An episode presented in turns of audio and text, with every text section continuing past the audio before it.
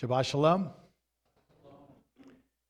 So we're in uh, kind of part two on our what's becoming a series on spiritual warfare. I've, I've entitled this "Learning to Rule and Reign in the Spiritual Realm."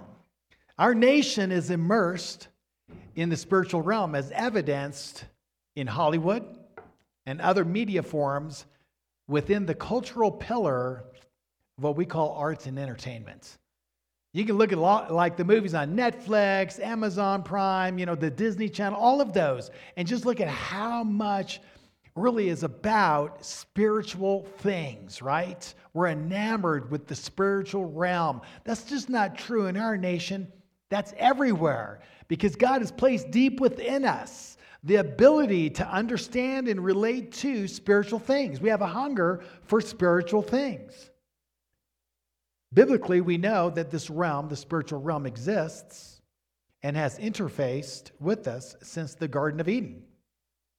Today, we're going to pick up where we left off last week in our teaching on Halloween and the spiritual realm. It's a wider look at this whole realm of darkness that's all around us.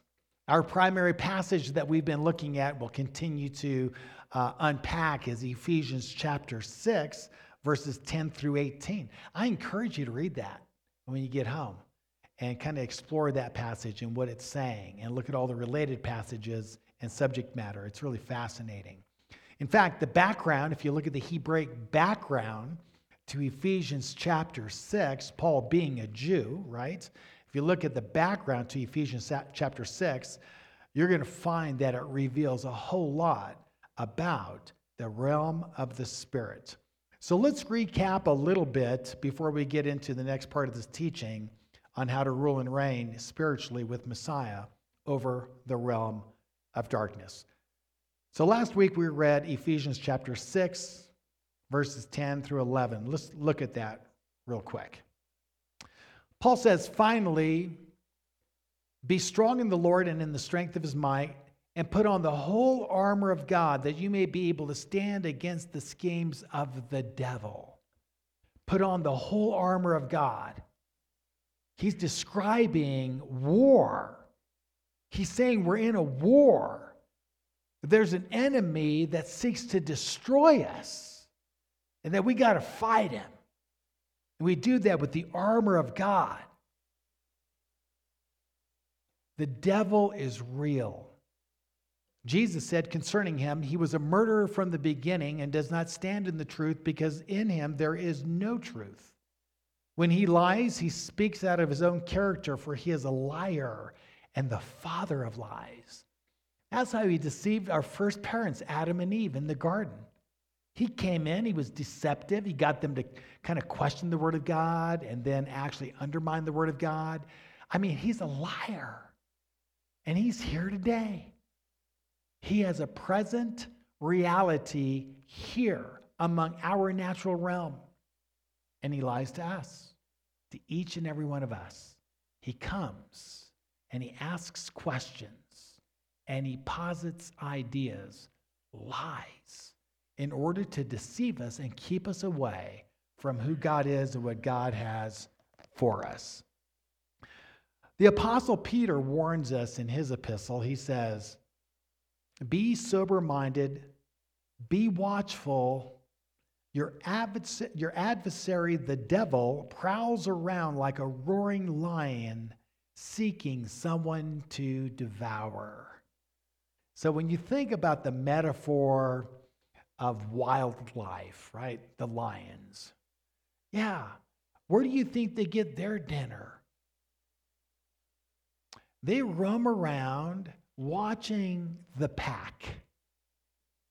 And they're waiting for someone to bolt from the pack, to wander from the pack, to stray from the pack. You know what they're called? Lunch or dinner, you know, depending on the time of day. But that's what they do. There's safety in the pack, there's safety in numbers. But alone, we're no match for the schemes of the enemy, and he is seeking to devour people. He hates God and he hates his creation, wants to destroy it. Let's look at other fallen gods. Satan is, is, is we'll say, we'll make the case, maybe not conclu- conclusively, but I think it's pretty apparent that he is the chief of the fallen angels or the chief of the fallen gods. But there's other fallen gods as well. Ephesians 6:12, Paul goes on to say, "We don't wrestle against flesh and blood, but against rulers, against the authorities, against the cosmic powers over this present darkness, against the spiritual forces of evil in the heavenly places." And these entities are actually beings that have real authority and real power over what we call cosmic geography. The spiritual realm has kind of a spiritual geography that overlaps and interacts with the natural realm and its geology or geography. So it's all kind of interconnected.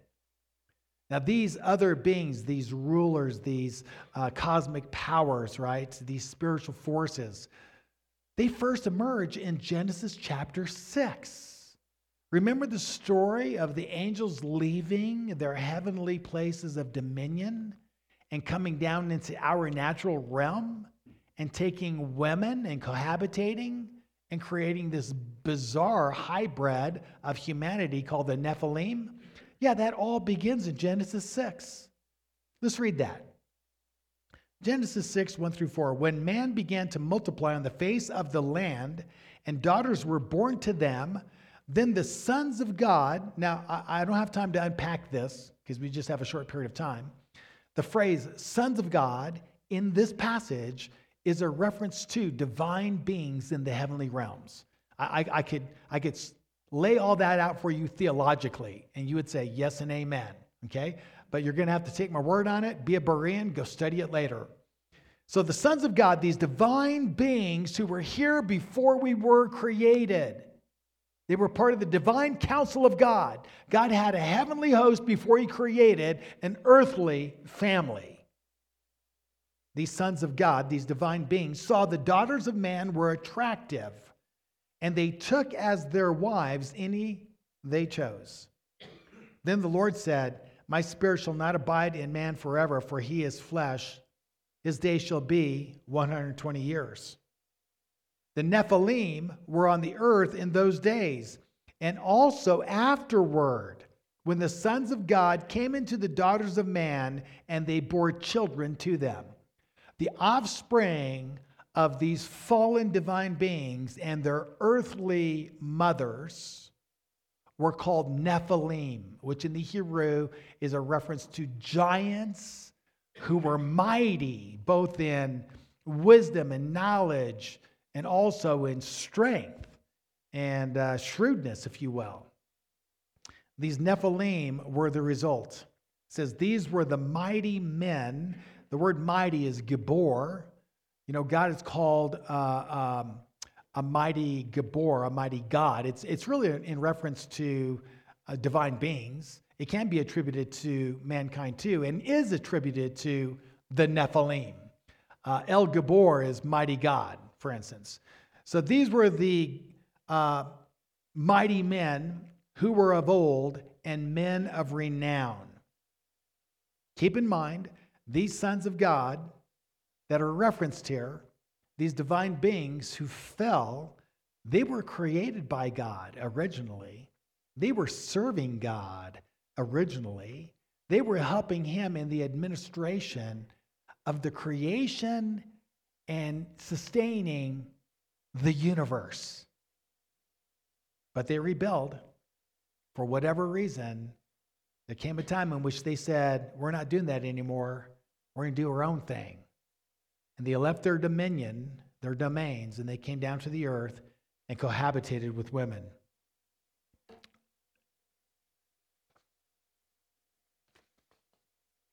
In ancient Near East um, literature, you'll find these gods uh, in, in those days. In fact, Nimrod is one of those Nephilim.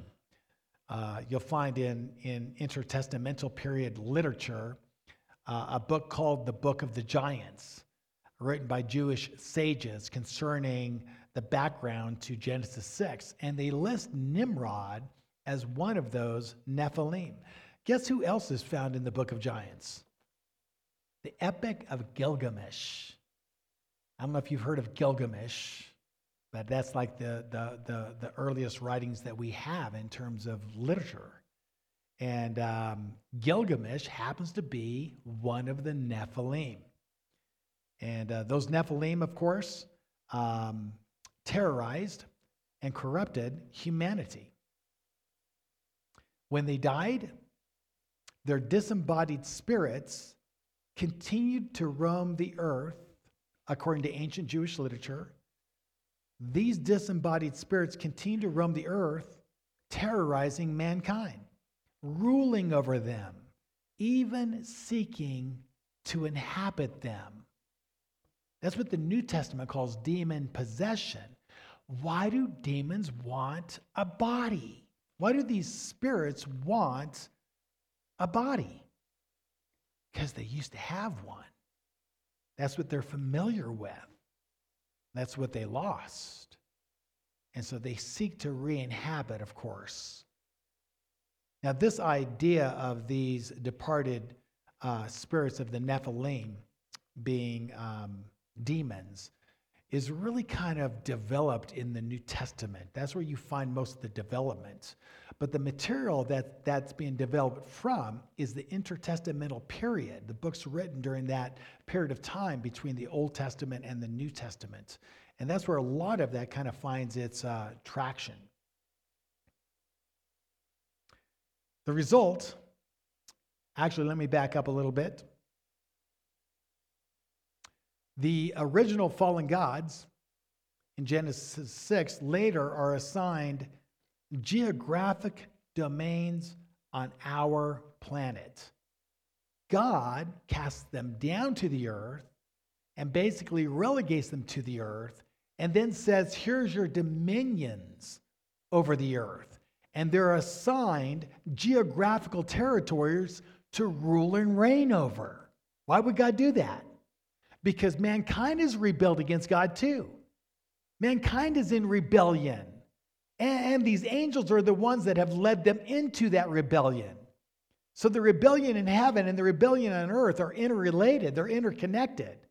And God basically says in, in Deuteronomy chapter 32, and also in Deuteronomy 4, you see this.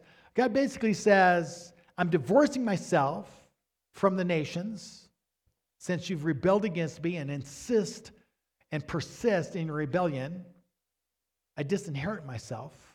I'm pulling back my rule and reign, and I'm going to hand you over to fallen beings, rebel gods, to rule and reign over you.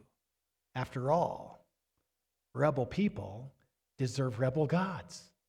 And so that's where we find this whole idea that, that in the spiritual realm, they're connected to our realm and they're actually ruling and reigning over our world. Of course, until God plans to send his son to take it all back. Jesus is the divine, the, the, the cosmic divine invader coming to take back the creation of God. So, I mean, this is all super interesting. The, the, you know, I wish I had time to really kind of make the case, but like I said, go and study it for yourself. Uh, I think you'll find it super um, exciting in a lot of ways. So these fallen ones that are over all the nations, these are the theological backdrop for Paul's view of the spiritual realm in Ephesians chapter 6. In fact, Paul's going to choose some language and some terms that relate directly to the terms already given to these fallen beings. Again, he calls them rulers, authorities, cosmic powers presiding over this present world of darkness. That's why it's called a world of darkness. It's filled with sin and shame, led by rebel gods who want to corrupt and bring about perversion and violence and death. And you see that over and over and over. Why did God bring the flood in the first place on the heels of Genesis chapter 6? He was going to destroy the world because it was filled with sexual perversion and violence and death. That's why he was sending the flood. Also, to wipe out the Nephilim, by the way. They are spiritual forces of evil in the heavenly places. Spiritual forces of evil in the heavenly places. Heavenly places being a reference to the spiritual realm. Heaven isn't something like, you know, a couple hundred thousand light years in the north part of the universe. Okay? It's a dimension. It's here, it's all around us. The realm of heaven and the realm of earth inter, interact. Okay? These are evil forces in the spiritual realm that interacts and interfaces with our realm. That's the explanation of why we see such evil in our world. I think left to, left to mankind alone, we would not see this level of evil that we see. Now, it would still be evil because we're in rebellion too. But with the help of the angels, man, this has gotten way out of control. And it's pretty intense. And it's getting worse, not better. So, their work, the work of these fallen beings, the, the, the work of these uh, uh, spiritual beings, be they the sons of God or the departed spirits of the Nephilim, they're all a part of this dark realm. And their work, their agenda is to lead mankind into rebellion against God and his ways. So last week we explored this in Jude's teaching. Jude connects the earthly rebellion and the heavenly rebellion. He makes the case how they're interconnected and interrelated. The reason we talk about the rebellion in the heavenlies is because it's very, very similar to what has happened here because they're the ones that introduced that, that seduced mankind into that. So they're pretty interrelated. We can learn a lot from that. Spiritual warfare is all about exposing and overcoming the spirit of rebellion and lawlessness in our natural realm. Yeah. That's amazing when you think about it, right? Our brother, we're going to get him baptized here, get that scheduled. There's no greater act of spiritual warfare than what we witness here today. When you have a human being that says, I'm switching my allegiance. And my allegiance is now Jesus. That is spiritual warfare. That is, that is moving from the kingdom of darkness to the kingdom of light. Man, there's no greater act of spiritual war- warfare than what he just did, and what will be, in a way, formalized in that baptism that's coming.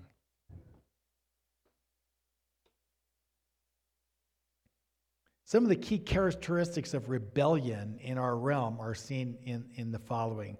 And the reason I bring this out is because sometimes we're rebels and we don't even know it because we've been deceived and we don't even think in terms of what rebellion is. But once we understand what it is, then oftentimes we're kind of shocked and realize, yeah, I kind of have fallen into that. And the reason I share this is so that we can come out of it, so we can repent and come out of it. God says, Come out of Babylon, my people. Don't participate in this wicked world because I'm going to judge it. And the judgment's for her, not you. So come out of her, right? So here are some key characteristics of rebellion in our realm. Number one, rejecting God's authority as the creator. God says, I'm the creator. I created all things, seen and unseen, out of nothing. You think you're something? You think you're something? Go do it. Go do what I did. Is there any human being can, can just create stuff out of nothing? None, none, no one, right? No one can do that. No one can do that. There's no angel that can do that either. No one can do that. No spiritual being and no earthly being. We're all created by Him. He says, I'm the creator. Big Bang cosmology posits that truth. There was a time in which nothing existed no space, no matter, no energy, nothing. And then all of a sudden, everywhere, it came into being like a big bang. It was there. Yeah, in the beginning, God created the heavens and the earth. Yeah, in science and cosmology, Big Bang cosmology basically proves there's a causal agent. There's a causal agent. He is God. And what does hum, humankind say? What, what, what do rebels say? Rebels say, there's no God. No, no, no, there's no God. Everything came into being by its own, on its own, and kind of created itself. You know, we call that atheistic evolution. Yeah, that's rebellion against God. That's really blasphemy when you think about it. And that kind of idea leads us all to the place where we start to think we're our own gods. We'll save ourselves, right? We'll save ourselves because we're our own, our own gods. In fact, we'll make gods in our own image. And so we do. We create our own heroes and idols in our own image, and we say, These are our gods. The second thing that's connected to rebellion is rejecting God's delegated authorities on earth. First, we reject his authority as creator over us, and we say, no, no, no, no, we'll be our own authorities, thank you. Second thing is, is we reject delegated authorities, authorities that he put in place in our lives. The Apostle Paul wrote in Romans chapter 13 and 1 Let every person be subject to the governing authorities. Let every person be subject to the governing authorities. Which governing authorities? The religious authorities that rejected Jesus that are persecuting the believers?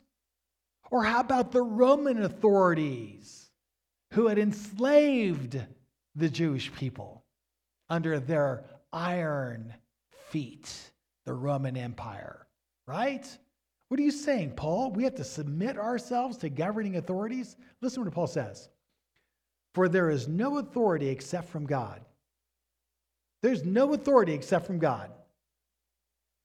Every authority that exists exists because God allowed it and maybe even put it in place. Remember the first big authority in terms of world empires? There was a king. Who's the first one mentioned in Scripture? The king of Babylon, Nebuchadnezzar, pagan king of Babylon. And what did God say concerning him? He says, You, O king, are king of kings, and to you I've given all authority and power to rule and reign over the world. Isn't that amazing? Gave that to a pagan king. Why? Because he can. God can do whatever he wants, and he puts delegated authorities in place, imperfect authorities, sometimes pagan authorities. And he says, they're still my authorities, regardless of their imperfections or even their unbelief. This is my world. I'm the creator. I will direct it, I will oversee it. Let every person be subject, subject to the governing authorities, for there's no authority except from God, and those that exist have been instituted by God. Therefore, whoever resists the authorities resist what God has appointed, and those who resist will incur judgment. The only caveat is this if a if an, uh, an authority in your life compels you to do something that violates the clear commands of Scripture, it's only in that place that you can disobey that authority and not be in trouble with God. But if any of those authorities are requiring things of your lives that do not violate the clear commands of Scripture, you're called to obey them. And even in your disobedience, let's say you have some, some someone over your life telling you to do something that, that is just a violation of some clear command in God's word, you can disobey them. But even in your disobedience, you have to do that with honor and respect.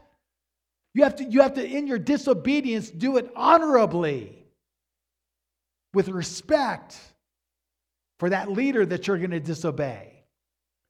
You do not get to mock them or threaten them or act like you're something. You don't get to do that. To resist the authorities of God is to resist God Himself, and you will incur judgment for that because all authority comes from God. To mock it is to mock God Himself. I read, I read what people say about our president, and let me tell you, um, I did not vote for him and would never vote for him. I, I am completely in opposition with most of his policies. But to rail against him, to make fun of him, to call him names, let me tell you, you might as well be directing that to God Himself because all authority comes from God. And you don't get to mock those authorities. Jesus didn't. You know, when Pontius Pilate, a pagan governor, took Jesus to task, Jesus was very careful in how he responded to Pontius Pilate. He did so with dignity, but he stood his ground nonetheless. We can learn much from that. All right, so I'm almost out of time. So we're going to have to pick this up next week, but let me give you a closing passage here. 1 Peter 2:17. Honor all people. All people. Not just the people you like, not just the people you agree with. You honor everyone. Learn to give honor. Everyone is made in the image of God. Love the brotherhood. Fear God. Honor the king. Honor the king. You know who the king was at the time this was written? he was a pretty he was a pretty pagan christian hating king and he's saying honor the king He's not saying you have to obey the king, but you have to honor him. And we can learn much from that. Mocking, slandering, committing libel against authorities is not only unacceptable, it is dangerous to our well being. Believers who fall into rebellion in the natural realm will experience unnecessary pain and misery. Paul says if you're going to suffer, suffer for righteousness. Don't suffer for stupidity, right? You don't have to suffer unnecessarily. Yeah, there is suffering that will come to you, but you, you don't have to invite it in ways that are unnecessary. Jude chapter 1 5. Now I want to remind you, although you once fully knew it, that Jesus, who saved the people out of the land of Egypt, afterward destroyed those who did not believe. Jesus, who led them out, ultimately wiped that generation out in the wilderness. Why? They were a rebellious generation doing what was right in their own eyes. They gave, they gave Moses a rough time, they gave God a rough time. Because to give Moses a rough time was to give God a rough time because God appointed Moses over them. So God wiped him out in the wilderness. Jesus loves us enough to take us home early if we're big and bad enough in our rebellion. Been plenty of believers that died before their time because of their rebelliousness. Let's not do that. Let's not be rebels. Let's come out of our rebellion and into a celebration of the, the authorities that God has given us in our lives. Spiritual warfare is tied into honoring authorities and coming into alignment with authority. In fact, all of us are in authority and called to be under authority. We're called to submit and we're also called to lead those who God has, God has given to us. This is spiritual warfare. So next week, we're going to continue to develop this. Let's see where we're going to be next week, just so you know. Oh, yeah. Jude 111. Jude declares to the rebels of his day in his community Woe to them, for they walked in the way of Cain and abandoned themselves for the sake of gain to Balaam's error, and they perished in Korah's rebellion. They perished in Korah's rebellion. They, the people of God, who were actually under God's rule and reign, got mixed up somehow, got off track, and because they didn't repent, they perished. So next week, woohoo, Korah's rebellion. It's one of the best stories ever told. You're going to love it. All kinds of supernatural stuff, but more importantly, the whole issue of authority and how that works and how to, we're to relate to it in the body, the body of Messiah is prefigured in this story. Shabbat Shalom.